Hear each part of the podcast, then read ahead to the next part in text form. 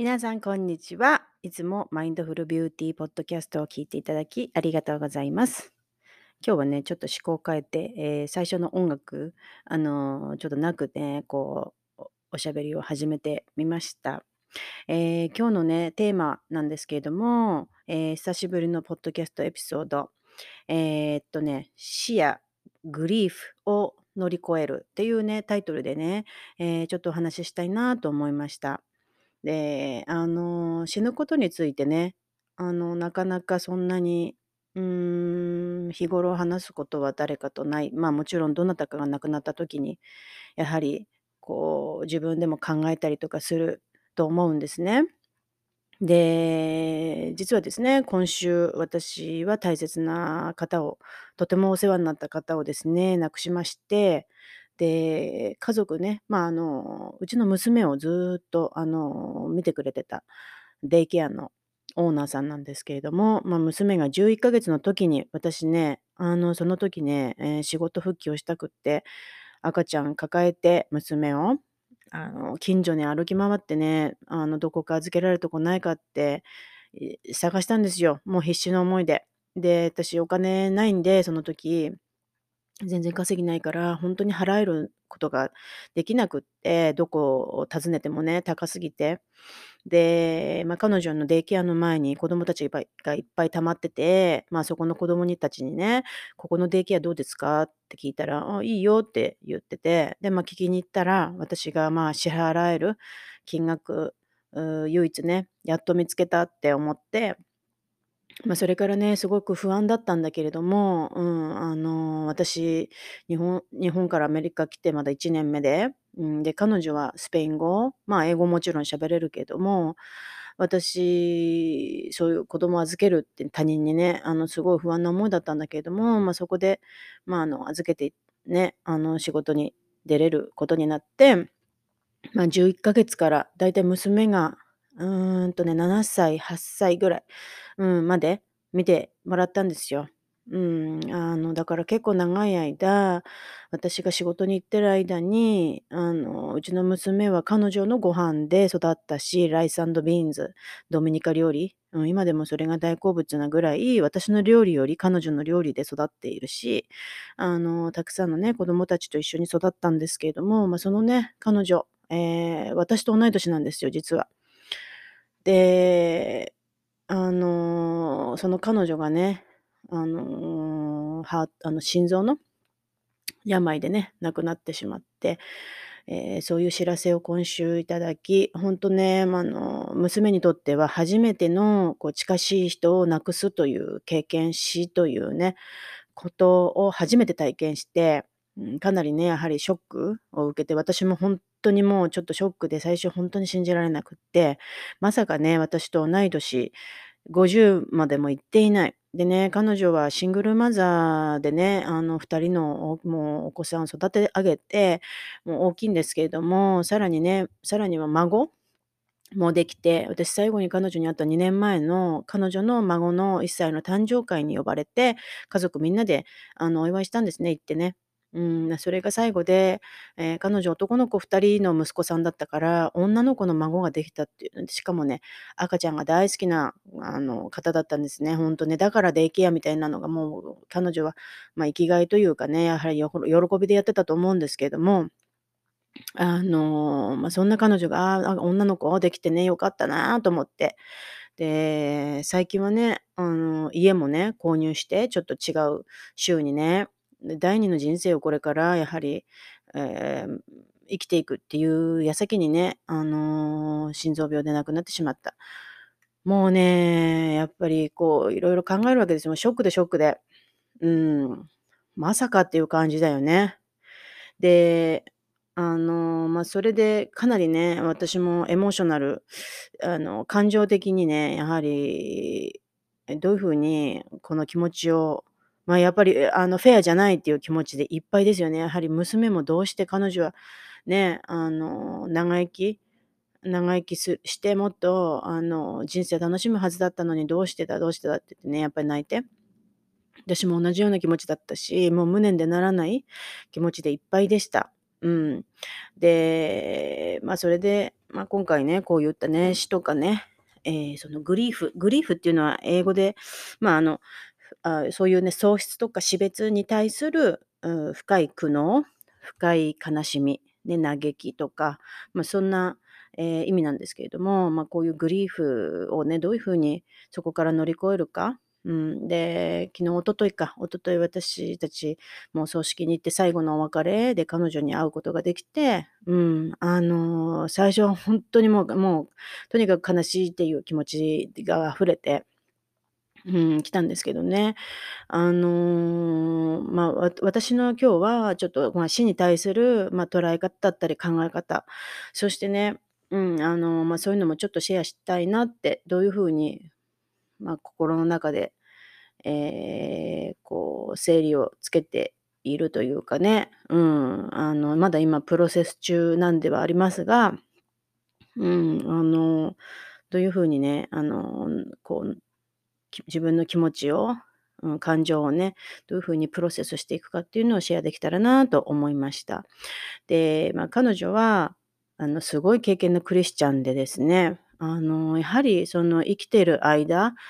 こうクリスチャンとして、えーまあ、こういう、なんていうかな、あの、奉仕の活動というか、うん、いろんな人にサービングするっていうことを本当に全うして、たくさんの子供たちを育て上げて、たくさんの母親をサポートして、うん、もうね、素晴らしい、あの、生きてる間、素晴らしい、あの、ことをされたんじゃないかな、されたなって、本当に思います。で、まあ、キリスト教にね、おける、まあ、キリスト教ってさ、亡くなったら天国に行くっていう感じじゃないですか。うん、で、みんなキリスト教の方って、やはり天国に行くこと、亡くなってから、そこが最終的な目標の一つでもあるわけですよね。なので、あの、このキリスト教への信仰とか、ね、ジーザス、ね、神様への信頼とかを通じて、祈りとかね、えー通じて、あの、永遠の喜びとか、えー平和なんかをね、追求するということを、そういったサービスを通して、えーするんですね。なんで結構こう、慈善活動とかされてる方の中には、こういった、えー神様への信仰というものをベースに、あの、されてる方たくさん、あの、おられます。で、まあ、こう、キリスト教で言うと、まあ、宗教的な感じで言うとですね、キリスト教は、えーまあ、こう神様との永遠の交わりというかね、えー天国に行くことっていうのは、もう永遠の喜びとか平安、平安っていうのを体験する。で、そういった場所。で、罪とか苦悩とかそういうことから解放されると天国に行くと、ね、あのーまあ、全て許されるっていうね、そんな場所。うん。あのそういった意味がありますよね。で、まあ、私のこう考え方で言うと、まあ、もうそんなような感じですですけれども、天国のイメージそういう感じだよね。私はクリスチャンではないですけれども、やはり、えーえーこうもうちょっとスピリチュアル的な感じで言うと、やはりこう魂っていうのはもうずっと永遠のものであるっていうね、考え方。それは私、肉体、やっぱりね、いつも言ってるけれども、心とか体と精神、この3つで私たちって成り立っているから、肉体っていうものがこの世から、まあね、肉体、心臓が止まったり、脳が止まったり、肉体がもうこの世から、えーなくなってしまってもですね、この魂とか精神っていうものがそのまま生き続けるっていうふうに、えー信じています。で、あの、まあ、結構ね、えスピリチュアリティで言うと、まあ、この、輪廻転生とかね、うん、再生だったり、この終わるっていうことは再生っていう、この対になってるような考え方、うん、この自分のその魂がですね、今度は新しい肉体に生まれ変わるとか、うん、あのーそれそれがまたこう魂の成長の一部、進化の一部、うん、そしてまあスピリチュアル的な学びと成長の機会みたいなようなね、あの意味合いなんかも、えーあると思ってます。自分が死ぬ時、自分のことを考えた時にね。うん、だからやっぱり死って怖いじゃない、本当に。死が怖くない人っているかなっていう。うん、やっぱり死ぬって、えー未知なるものにに対して怖いって思うのは当たり前の感覚で、私もね、なんかものすごい怖いっていう感じではないんだけれども、でも、ほら、死ぬかもしれないみたいな思いを昔したことがあるわけじゃない？東北の震災でね。あ、私意外にそのそのほんとに、あ、もう死ぬんだって思った時は、意外に受け入れたんですよね。大地震起きて、あ、こうやってみんなで死んでっちゃうんだって思って、意外とすんなり受け入れてですね、あの、もう死ぬ死んじゃうんだなって。うん、でも死ななかったんで、ま、それもあったから、こうやってニューヨークに来たりとか、あの、したんですね。うん、あの、生きてるからね。うん、ま、そんな話も以前したと思うんですが、あの、死にほんとに対峙した時にね、うん、その時は、ああ、こうやって死んじゃうんだって私なんか受け入れて、だけれども、今こう考えてみてね、じゃあ今死んでいいかって言ったら、私やっぱり死にたくないんですよ。うん、死にたくない。まだ全然死にたくないし、やることいっぱいあるし、やりたいこといっぱいあるから、ま、ほんとにね、あの、より一層ね、自分の健康と、あとは自分のやりたいことと、え、周りの愛する人たちとのね、時間をもっとたくさん過ごす、やっぱりこの3つはものすごく大事だなって思ったんですね。皆さんにとって生きてる間にすごく大切にしたいことって何でしょうか？うん、なんかよかったらね、あの、教えてください。私の、あの、インスタの方の DM にでもね、このポッドキャスト聞いた、あの、感想をいただけるとまた嬉しいです。で、あの、まあ、今回は、ま、こういうことがあって、やっぱりまた死に対してね、あの、色々、うん、あの、考えてですね。やはり人の死の死に死のことでですね、ええ、自分の人生っていうものを振り返る、毎回？うん、自分の人生ってどんなんだろうって。相手のその方の人生のことを振り返って、うん、あ、まだまだもっと生きてこうことできたんじゃないかなとか、ね、特に彼女若かったしね、まだね。うん。で、そういう風に思い思いながら自分の人生も振り返る、うん、きっかけ。で、これから自分が本当にいつ死ぬかって自分の寿命なんか分かんないんだなって、いつ、あの、自分のこ今のこの肉体のある人生が終わるなんてほんとに分からないなってすごく思ったんですよね。その中で私の自分の大事にしていること、なんだろうって。うん、明日、ええ、を生きる目的、こういうことですごく悩まれてる方っていると思うんですけれども、あの、だからだからこそね、あんまり大それたことじゃなくてですね、みんななんかすごい大それたことを達成しなきゃいけないと思ってるかもしれないんだけれども、健康に、ええ、愛する人たちと、ええ、過ごすっていうね、あの、そういうことだけ、そそれが一番それも素晴らしい尊いことじゃないですか。なんでね、あの、お一人の方でもですね、自分がいかに心地よく楽しく、ええ、生きていかれるか、ね、そうする、そのたそれは自分にとっての joy ってなんだろうとかね。うん、あの、色々と考えられる。やはり、ええ、私は生きている間にたくさん joy を経験してね、喜びね、うん。やはりそういう風にして死んでいきたいなって思うので、うん、あの、もちろんこういった、ええ、ことが起きてね、辛い思いをしたりとかあります。私、先週はね、先々週か、この2週間は犬をね、保護犬を、あの、うちでは adopt してですね、ええ、迎え入れたんですね、我が家にね。で、喜びでもいっぱいでした。今まで人生にこんな喜びあったかなみたいな。また子供を産んだりとか育てたりするのとは全然違くてですね、なんというか私はこの犬とはすごくスピリチュアル的なつながりを感じてですね、私犬全然好きじゃないんですよ、動物とかが。だけれども、なんか話をいただいた時に何かやっぱり感じて、ええ、会った時にも、あの、すごいコネクションを感じたんですね。で、うちに迎え入れてですね、それから我が家はほんとにこう喜びでいっぱい、うん、の日々を過ごしているんですね。そんな矢先にですね、やはり人生っていうのは喜びと、ま、こういう悲しいようなことっていうのがね、やはりこう半々でね、あってね、あの、こう完璧さっていうものを保っているんだなって、なんかすごく感じたこの数週間、この3週間ですね。この3週間でもう、よ joy と悲しみ、あの、 grief っていうのがいっぺんにやってきてですね、そんな体験をしました。人生そのものの縮図をこう見たというか、あの、そういう感じがしました。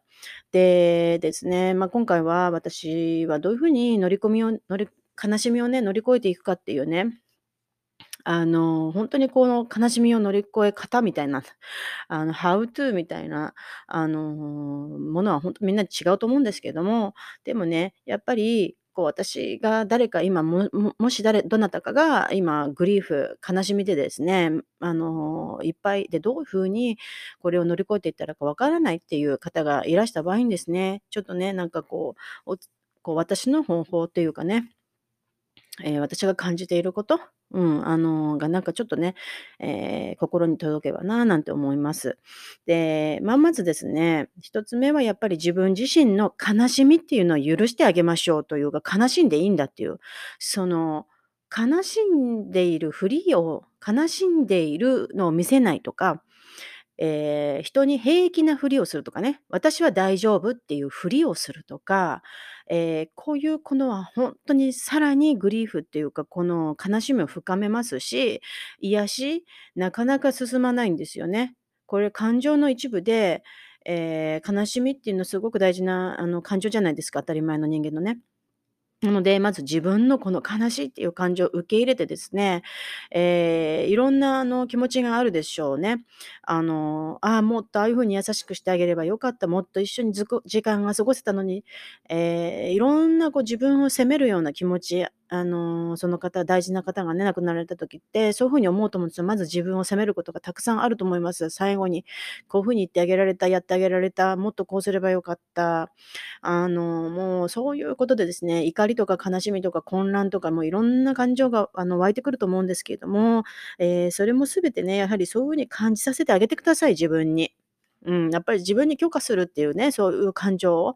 えー押し込めることだけはやめてください。ね、大丈夫なふりをする。もしね、その私大丈夫なふりをする方ってたくさんいらっしゃると思うんですけども、いいんです。もし、きっとそういう方ってですね、大抵が周りに心配かけたくないっていう理由なんですよ。うん。あの、周りにやっぱり周りの人もどういう風に、えー励ましたりとかいいか、周りに気使わせたくないとかね、こういう方っていうのは、本当に私は大丈夫だからって言って気丈なふりをする方がすごく多いと思うんですけどもね、あの、もしね、周りに気を使いたくないっていうんであれば、本当に数日自分で一人で、えー過ごしてですね、心を落ち着かせて過ごせるように、えー本当に他の方と別に喋らなくてもいいし、でも心をね、許せる方いて、えーもしね、どなたか周りで同じあの、例えば家族だとか、同じように悲しみを、えー感じている家族だったり、友人だったり、そういう人たちとちょっとね、コネクトして、えーその悲しみっていうのをね、お互いにシェアしてみてください。全員に何かこう、あの、話す話すことがね、迷惑することじゃないですからね。うん。